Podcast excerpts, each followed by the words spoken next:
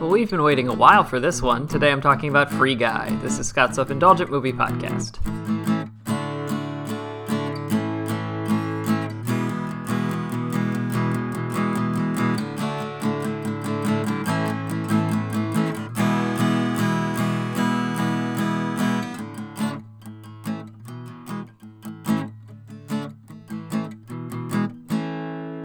Hello, movie friends. Welcome to Scott's Self Indulgent Movie Podcast. I am Scott, and today I'm talking about Free Guy, which is, uh, I think, yeah, it was kind of released in the summer blockbuster spirit. And uh, it was a, this is a movie I think a lot of people saw previews for for a long time, and then actually it came out, and everybody was wondering would it actually be okay, and it was. So without further ado, let's get started. The pandemic has done a real number on release dates. It made sense when the majority of films, especially the blockbusters, decided to forego theatrical releases or wait until audiences could safely return, just as adjusting your movie's release date to avoid overcompetition would. But some movies feel like they got left behind or perpetually pushed. Free Guy was one of those movies. I don't remember when I saw the first preview, but it felt like it was when Avengers Endgame came out. And yet, nearly two years after I started seeing previews, Free Guy came out and got a positive reception. Having finally seen it, I can see why. Ryan Reynolds plays Guy, an NPC in an online open world GTA clone.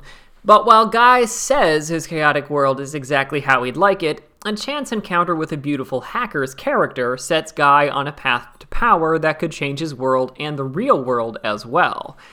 So, Free Guy is a movie I liked but didn't love. I think the casting is great from top to bottom, the central premise is solid, and especially welcome in the modern video game crowd. And there's a handful of ex- excellent action beats. What I find fascinating is how the film blends a midlife crisis and an existential crisis into a revolutionary attitude. And since I threw so much terminology together in one sentence, I'll break all of those down. The film's initial hook is the old you have the power to change your life wish fulfillment. Guy is literally a drone in this world that's stuck in a loop, so it's fun to watch him buck expectations and not accept his chaotic world as normal. And because he's a video game character, he can fuck up massively and come back the next day. Of course, once Guy learns what he is and what his world is, that's when the existential element comes in which I swear wouldn't have hit me as hard in an internet culture that didn't ask, Are we in a simulation all the time? But it does here. It means the second thrust is this world and these people establishing their autonomy regardless of their origins, and their allies on the outside attempting to help them. And there's a slight revolutionary attitude that prevails in this film. Guy's revolutionary action in the game isn't is that he doesn't kill everyone. It's that he saves lives or simply disarms and beats other players. He's not trying to destroy. By the end, he's even organizing the equivalent of mass labor movements or giant strikes, which is amazing to sneak into a mainstream movie like this. So, why doesn't this movie hit harder, despite being generally solid, fun, and full of ideas? I'd say it comes down to two things. The first is that the film attempts to make it feel real and legitimate, undercuts its core messages. Throughout the film, we get a couple of news drops to indicate how Guy and his allies are affecting the game world. To bolster this, we get commentary from a number of top streamers. Why is this a problem? Because if you know who these streamers are, you know the games they play are things like Fortnite, where cooperation is not a thing.